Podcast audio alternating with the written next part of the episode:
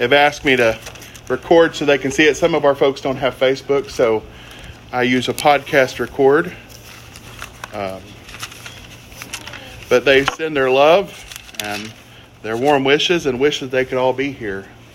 Uh, Brother Wayne and Sister Shirley specifically said they shared a lot of love for the brethren here, and we're sorry they couldn't make it.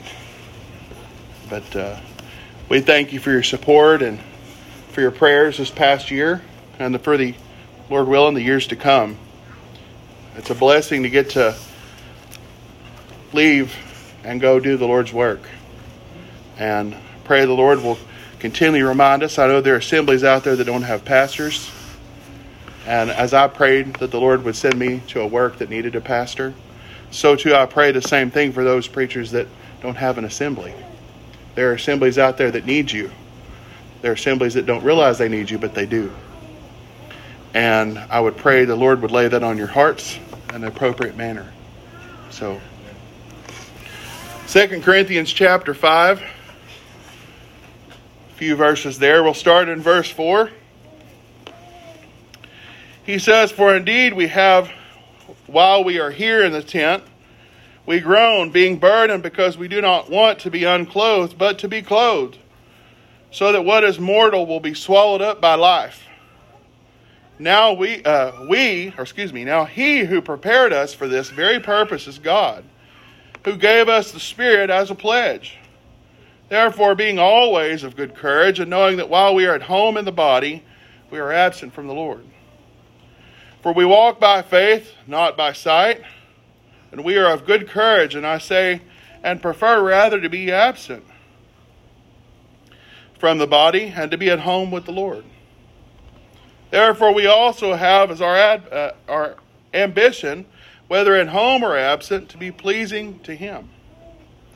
For we must all appear before the judgment seat of Christ, so that each one may be recompensed for his deeds in the body according to what he has done, whether good or bad.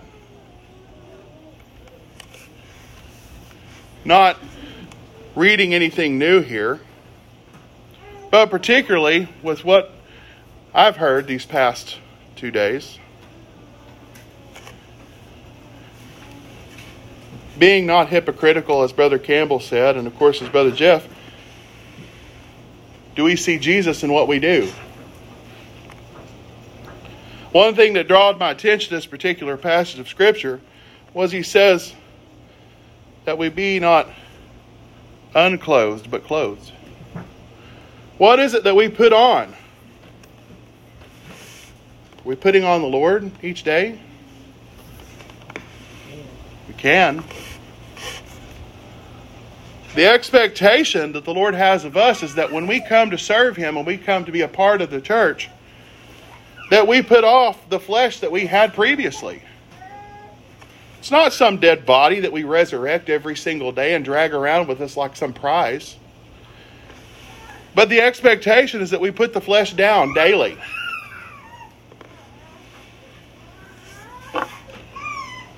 He says, For indeed, while we are in this tent, we groan, being burdened, because we do not want to be unclothed, but clothed, so that what is mortal will be swallowed up by life. What is life?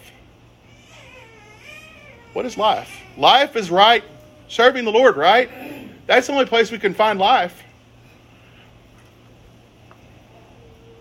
Otherwise, if we choose not to serve the Lord, that's really not real life, is it? But are we putting on the Lord? What is the expectation? He says to be pleasing to God, whether absent or at home. That's the expectation there, brethren. Let's look at 1 Corinthians chapter 15.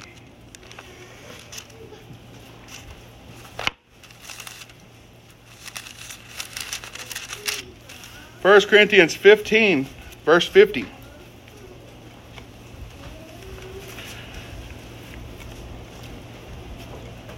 says, Now I say this, brethren, that the flesh and blood cannot inherit the kingdom of God, nor does the perishable inherit the imperishable.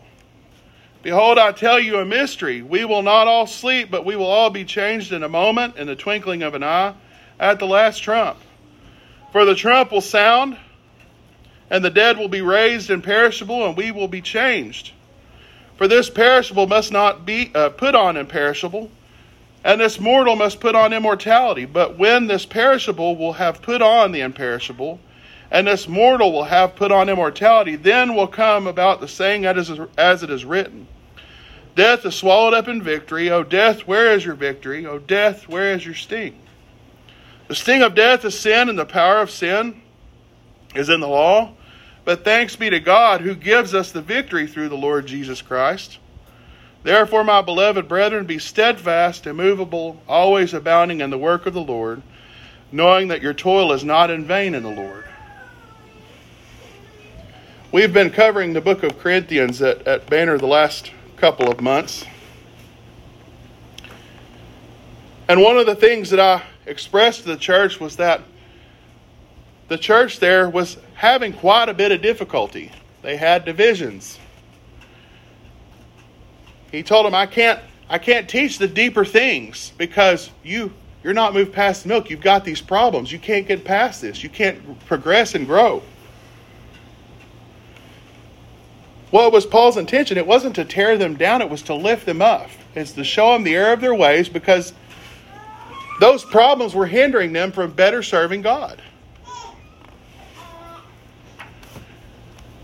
So let us not be convinced in our own minds that we're above this. Because just like the church at Corinth, we have those same problems in our own respective assemblies.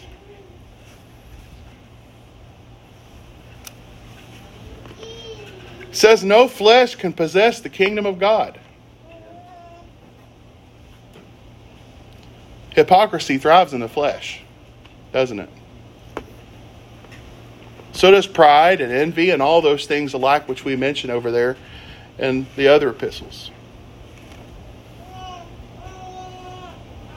We take off the flesh. We're to strive to serve God, or at least we should. And in serving, putting off this flesh and serving God, death has no harm over our body. Not this physical flesh body, but it has no harm over us. And it has no lasting effect.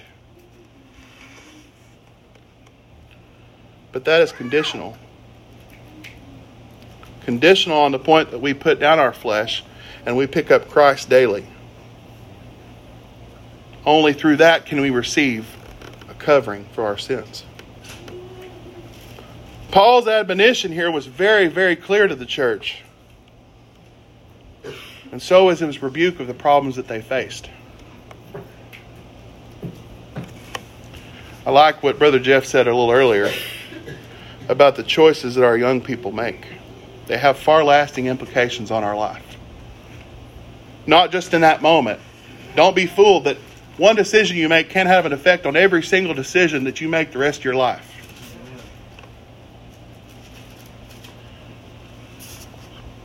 They all play a factor in decisions we make. Does it move us closer to the Lord or further away? But what is the kingdom of God? Ask yourself that question. What is it that Jesus expects of us as his body? 2 Peter chapter 3.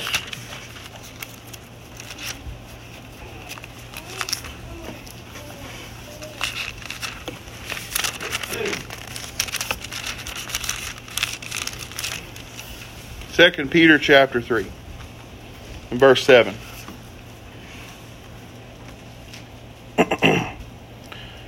It says, But by his word the present heavens and earth are being reserved for fire, kept for the day of judgment and destruction of ungodly men. But do not let this one fact escape your notice, beloved, that with the Lord one day is like a thousand years, and a thousand years like one day. The Lord is not slow about his promise, as some count slowness, but is patient toward you, not willing that, wishing that anyone should perish, but that all should come to repentance.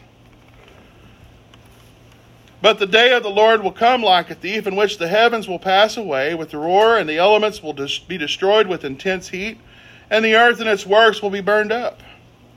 Since all these things are to be destroyed in this way, what sort of people ought you to be in holy conduct and godliness, looking for and hastening the coming of the day of God, because of which the heavens will be destroyed by burning and the elements melt with intense heat, but according to his promise, we are looking for a new heaven and a new earth in which righteousness dwells. Therefore, beloved, since you look for these things, be diligent to be found in him in peace, spotless, blameless, in regard to the patience of our Lord of salvation, just as also our beloved brother Paul, according to the wisdom given him, wrote you, as also in all his letters, speaking in them these things, in which are some things hard to understand, which the untaught and unstable distort, as they do also the rest of the Scripture, to their own destruction.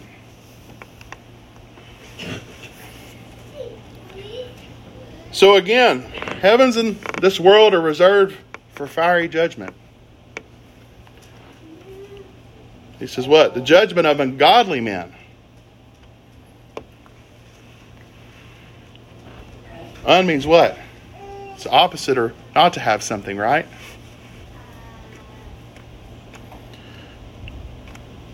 So he says there, what? He says he has no desire that anyone should perish, right?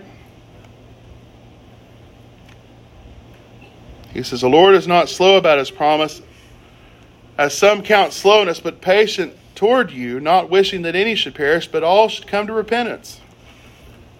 That should give us a little hope, shouldn't it?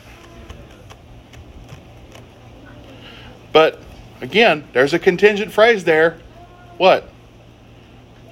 But for all to come to repentance. I know it's not the typical phrase there, but I don't know about y'all, but that goes for the person I don't like too. Most especially for the people that we don't like, that we don't get along with, or they're hard to love. Those people sit right next to you in assembly. Brother, we better check our feelings. We better check our hearts. We better check our minds. God is not fooled by the facade that we put on when we sit in the pew or when we interact with one another outside this building. Don't confuse God with your neighbor who may not understand what you're saying or what you're, what you're thinking. The expectation is quite clear in the scripture.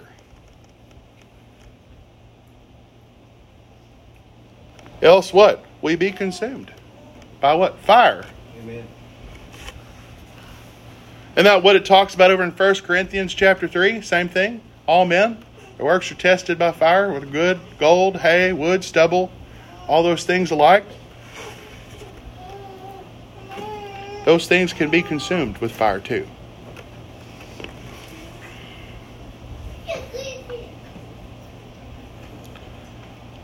The question is are we being instructed? Or are we ignoring the instruction? He instructs us there to be looking for this day, hasting of the day of the Lord. What sort of people are we? Talked to the church back home last week. There in Second Corinthians, he talked about are we preaching the gospel of men or the gospel of God? We've also been talking about the fruit. What is the fruit? Try the spirits. Their evidence are going to be plain to see. That's why, the, that's why the scripture instructs us to study to show ourselves approved. We might know and test those things to see if they're of God or if they're of men.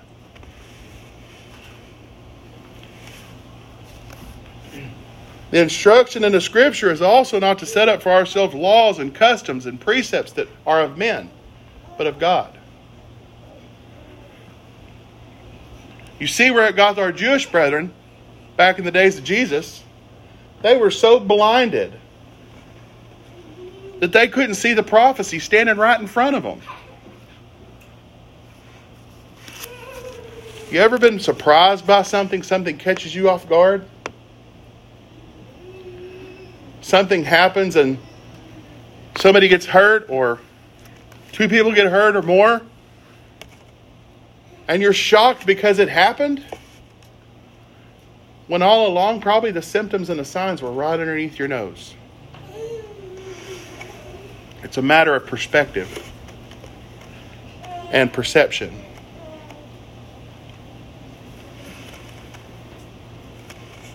We cannot lie to ourselves that we are holier than we are. We're not holy. It is only through Christ that we can be made whole, right? Our job is simple please God, not men. Our job is simple.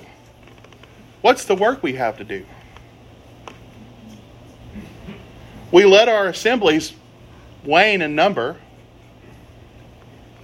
We let problems digest and break down.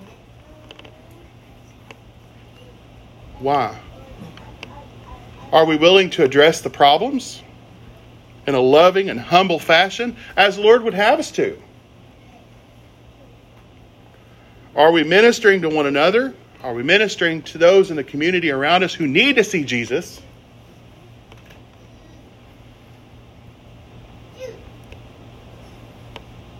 Not to do it just to please ourselves and to make ourselves look good. I heard it mentioned earlier that that will wane after a very short time. People will see through the facade. We can't come to our respective buildings and expect to glorify God in just sitting on a pew. Our work is to be done diligently, not just studying the Word, but also living it and demonstrating it towards all men.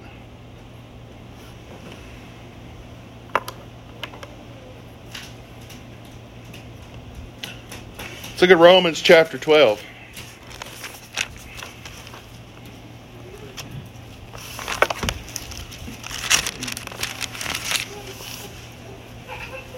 Not an unfamiliar passage of Scripture.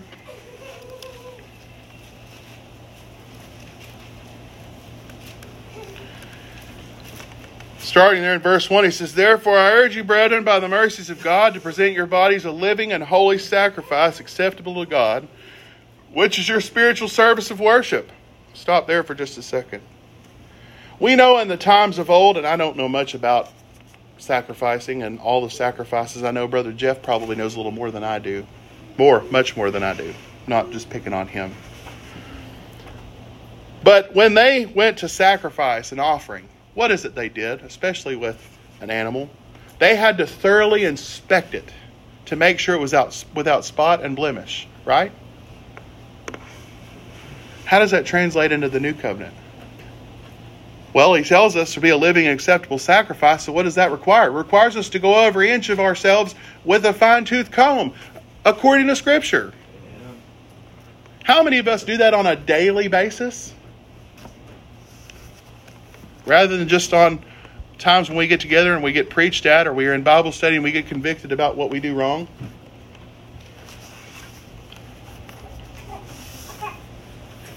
The priest did this and those people offering sacrifices did this quite frequently. If not daily. What is the expectation here? We're to be found acceptable. Shouldn't we be examining ourselves daily? You don't have to have a rocket science degree or a bachelor's degree or even an associate's degree or even a high school diploma to understand that.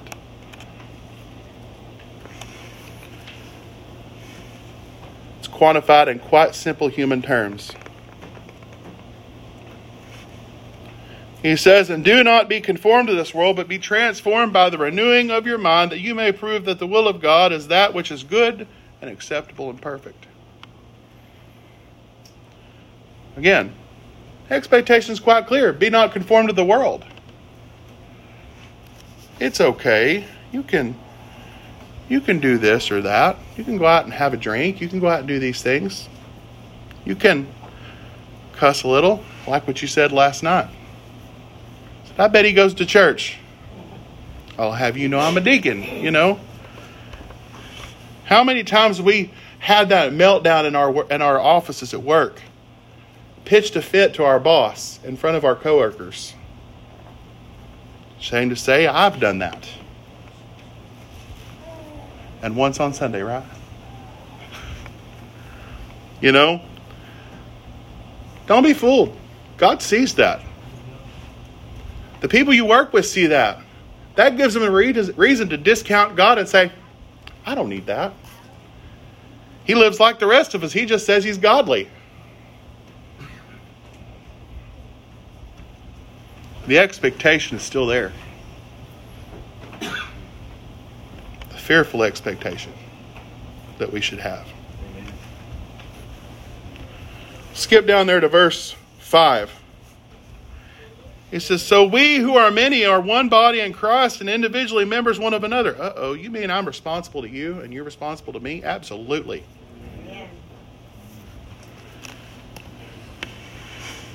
You know, if one link in a chain is weakened, what happens? The chain typically does break, doesn't it? I've often heard I've heard this said and I've said it myself, you're only as good as your weakest members and you're only as strong as your strongest members. But the point is not that. The point is to look to the Lord to strengthen us and guide us and protect us. And when we have an opportunity to support and strengthen our brethren, we must do it.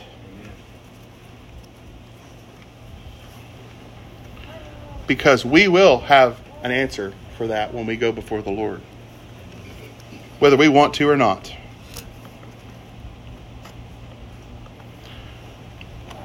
He says, So since we have gifts that differ according to the grace given us, each of us to have exercised them accordingly. If prophecy according to the proportion of his faith, if service in his serving, and he who teaches in his teaching, or he who exhorts in his exhortation. He who gives with liberality, he who leads with diligence, and he who shows mercy with cheerfulness. Let love be without hypocrisy. Arbor what is able, cling to what is good. Be devoted to one another in brotherly love, giving preference to one another in honor, not lagging behind in diligence, fervent in the spirit, serving the Lord, rejoicing in hope, in tri- uh, persevering in tribulation, devoted to prayer, contributing to the needs of the saints, practicing hospitality. Bless those who persecute you, bless and do not curse. Rejoice with those who rejoice, and weep with those who weep. Be of the same mind toward one another. Do not be haughty in your mind, but associate with the lowly. Do not be wise in your own estimation. Neither pay back evil for evil to anyone. Uh, respect what is right in the sight of all men, if possible, so as far as it depends on you, be at peace with all men. Never taking your own revenge, beloved, but leaving room for the wrath of God, for it is written, Vengeance is mine, and I will repay, says the Lord. But if your enemy is hungry, feed him. If he is thirsty, give him drink. For in doing so, you will heap burning coals upon his head. Do not overcome by evil, but overcome evil with good. I, at one point in time, had a school bully growing up. This has happened probably 10 or more years ago. He was broke down at a gas station in the little town where I grew up. Was having vehicle trouble and I saw him. And in a moment of pride, I walked up and I offered him some money. I said, Here, take it. You need this. And to my own shame, he turned and said, I don't need your money. I've got it fixed. I wanted to prove him wrong and show him I was better than him. And what happened to me in that situation? I got knocked down at least three or four pegs that evening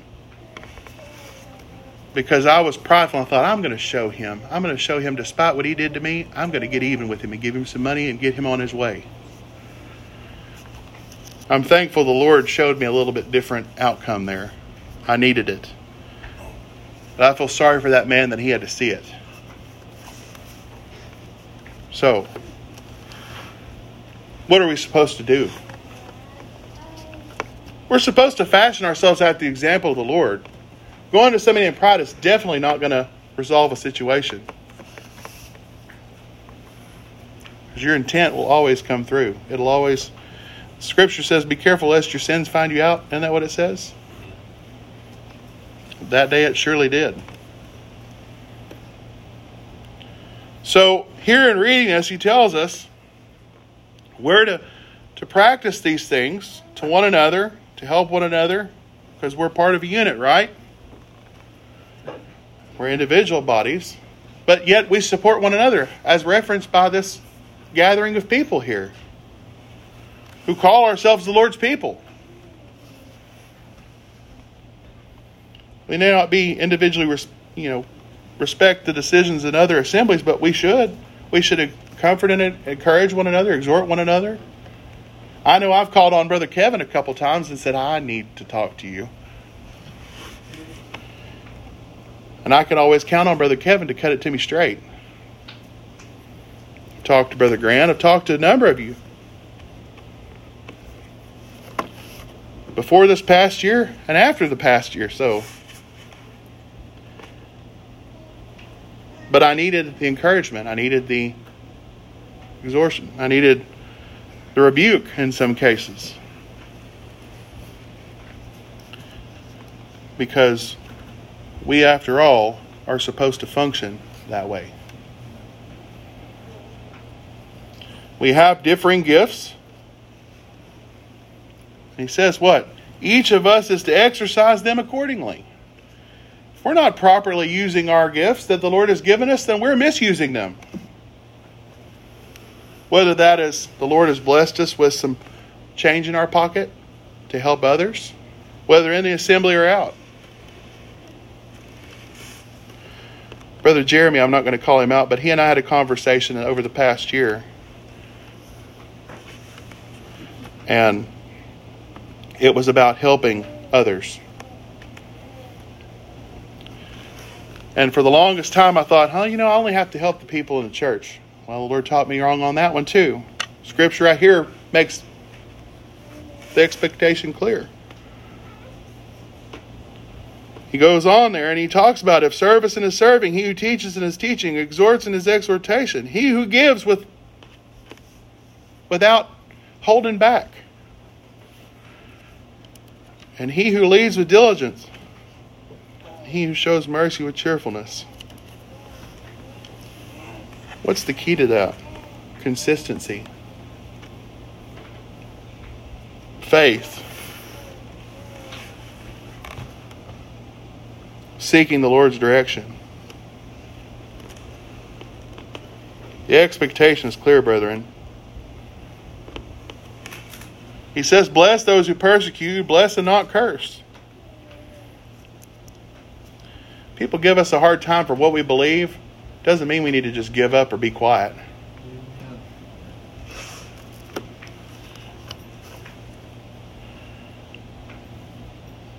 We're still to continue to do the work the Lord has commissioned us to do. It says, Rejoice with those who rejoice, weep with those who weep. Be the same mind toward one another. Do not be haughty, but associate with the lowly. Can we reach people when we're lifted up? No. As reference that I mentioned earlier.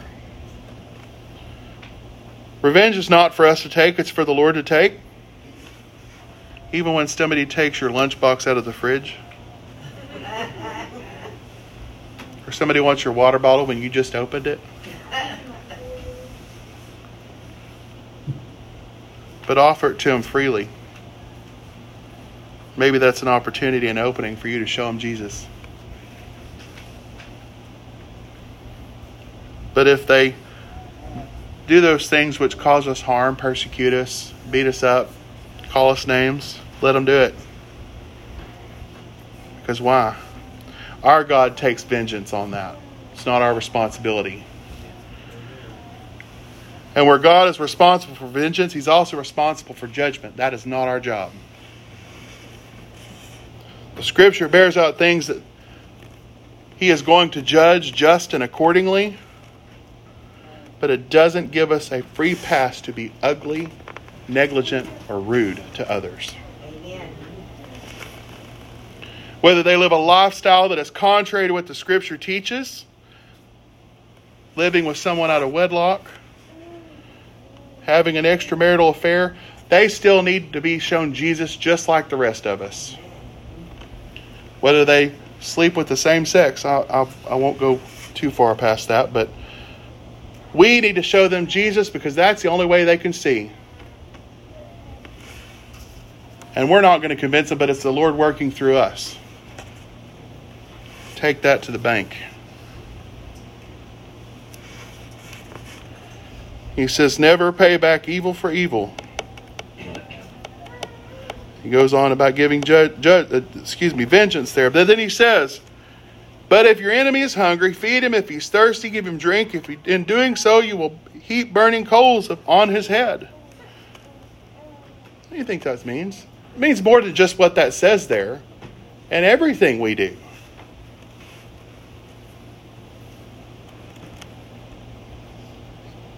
Heaps burning coals on his head. Maybe it'll sear his conscience, and he might see God in that.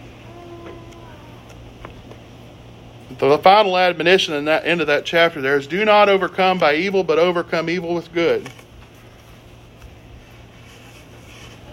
Check your conscience, check your thought process, check what you're doing, and see if that bears out Jesus. Because if it doesn't, we need to reevaluate. What's Proverbs 14?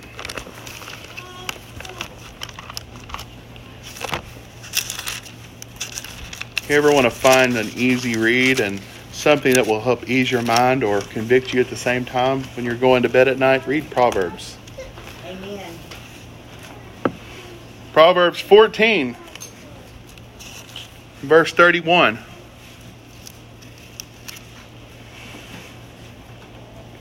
says, He who oppresses the poor taunts his maker, but he who is gracious to the needy honors him. The wicked is thrust down by his wrongdoing, but the righteous has a refuge when he dies. Wisdom rests in the heart of the one who has understanding, but in the hearts of the fools it is made known. Righteous exalts a nation, and sin is a disgrace to any people. The king's favor is toward a servant who acts wisely, but his anger is toward him who acts shamefully.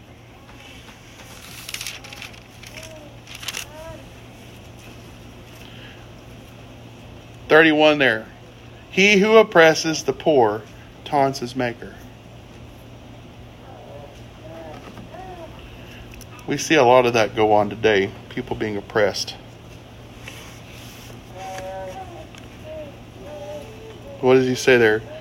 Our obligation, our duty is not to taunt the poor, help the poor, isn't it?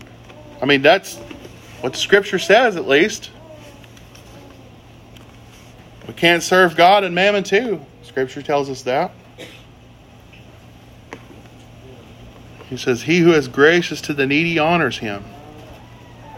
Our responsibility, not just to our members that don't have a means to an end. Because again, what's given to us is not for us to choose what to do with it, right? Seek the Lord's wisdom and guidance in those things and use it appropriately.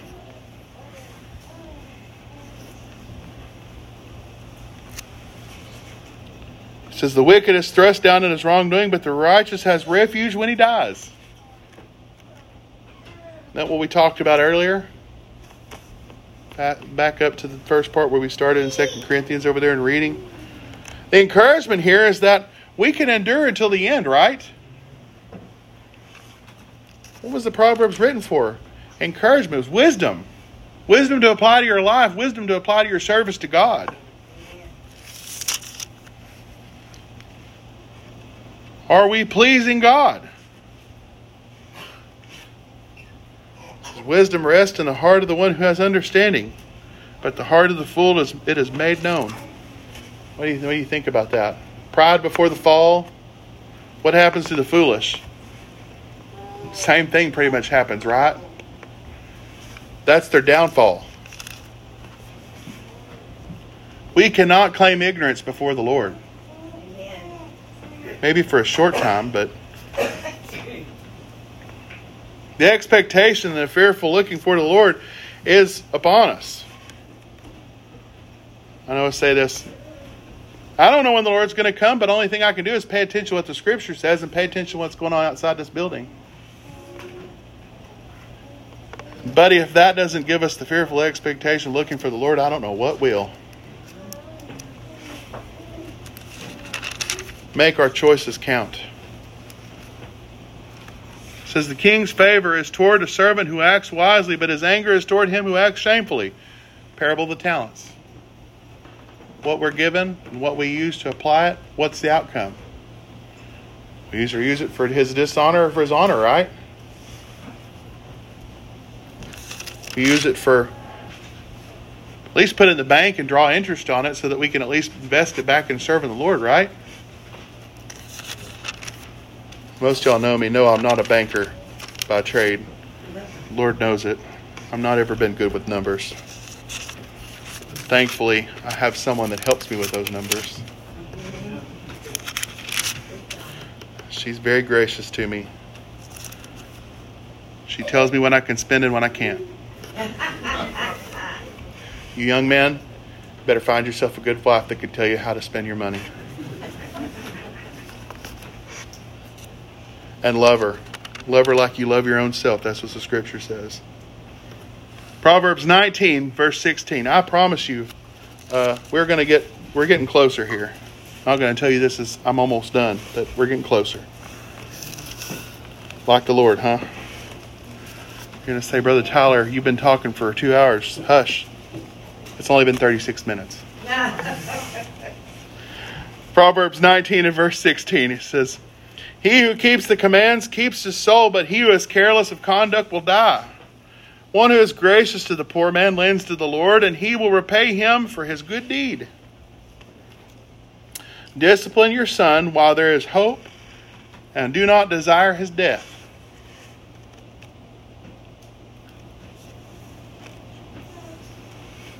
So again, same thing along the same lines. Keep his commandment. He who keeps his commandments keeps his soul, plain and simple.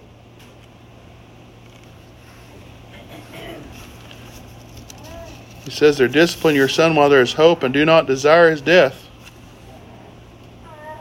We're still receiving discipline from the Lord, then thank God for that. We're not. We need to watch out. Matthew chapter 25. Brethren, I didn't steal this from our Bible study yesterday, I promise.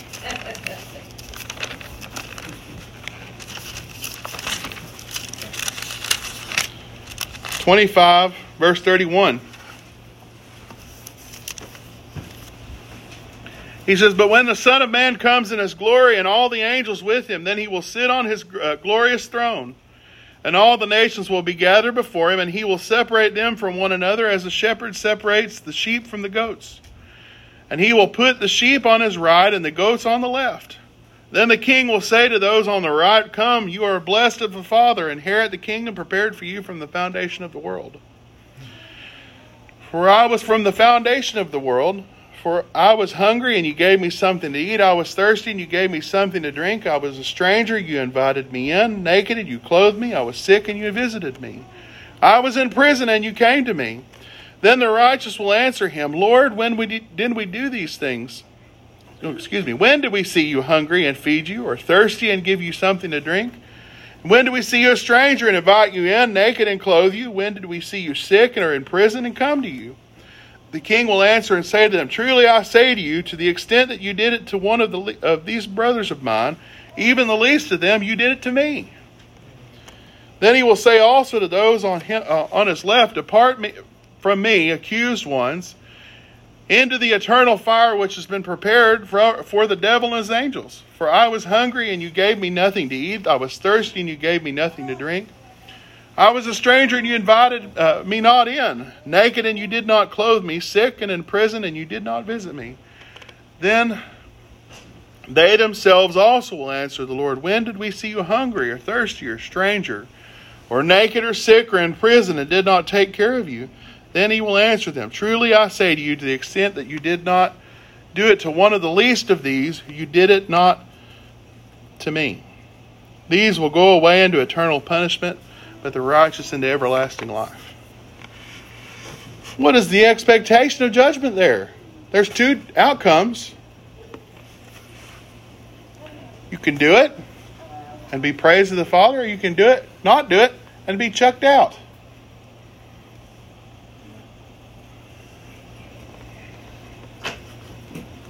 You can't lie. You can't cover it up. He sees all, he knows all, he hears all. Why do you think that when Samuel said, Surely this is the king of Israel, to Jesse's son, he said, No, it's not. I alone see the hearts of men. You see the outward exterior and think, Oh, this is something great and grand. But I alone judge the hearts of men.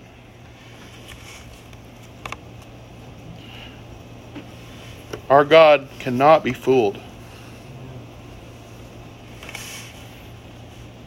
It's not like the account of the wolf in sheep's clothing where he can slip in and, you know,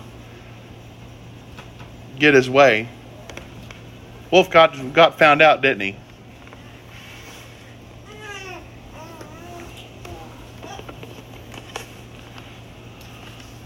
What does the scripture say? The way of a man seemeth right unto him, but the ends thereof is death.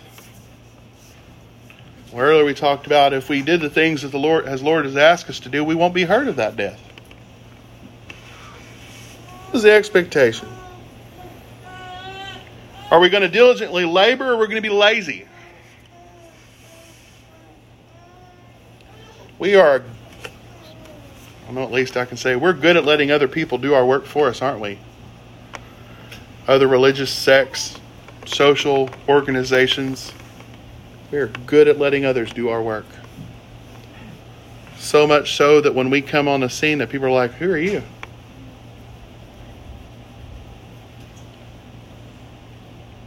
We need to be different than that. We need to be better than that. Not let other people do our job that the Lord has called us to do, but to do it freely and willingly without fear of reprisal from men. Let's look at Romans chapter 14 and we'll close. Say that because if we don't do these things, and guess what? Proof's in the pudding, folks.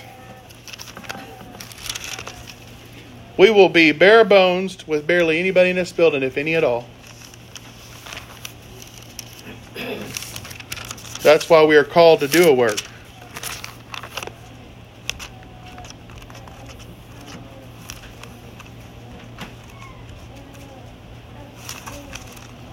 Apparently, somebody removed my Romans from my Bible. Romans 14, verse 9.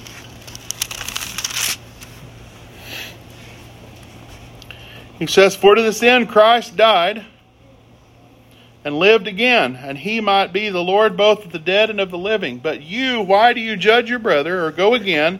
Why do you regard your brother with contempt? For we will all stand before the judgment seat of God. For it is written, As I live, says the Lord, every knee will bow to me, and every tongue shall uh, give praise to God. So then each, of one, each one of us will give an account of himself to God. Therefore, let us not judge one another anymore, but rather determine this not to put an obstacle or a stumbling block in the brother's way. So, the end is this judgment is not our place. God is in a place to expect of us what He demands in, the, in our covenant relationship with Him.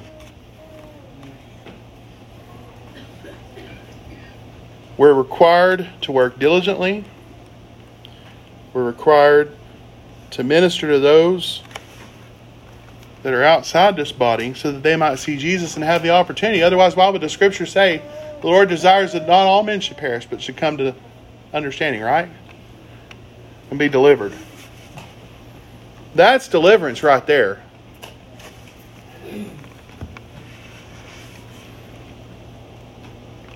but it requires a forward perpetual motion until this life ends. Because if you stop it and you drop it, there won't be nothing left. So, are we pleasing the Lord? Or are we going to be standing naked before Him? That's all I have for you. Thank you so much.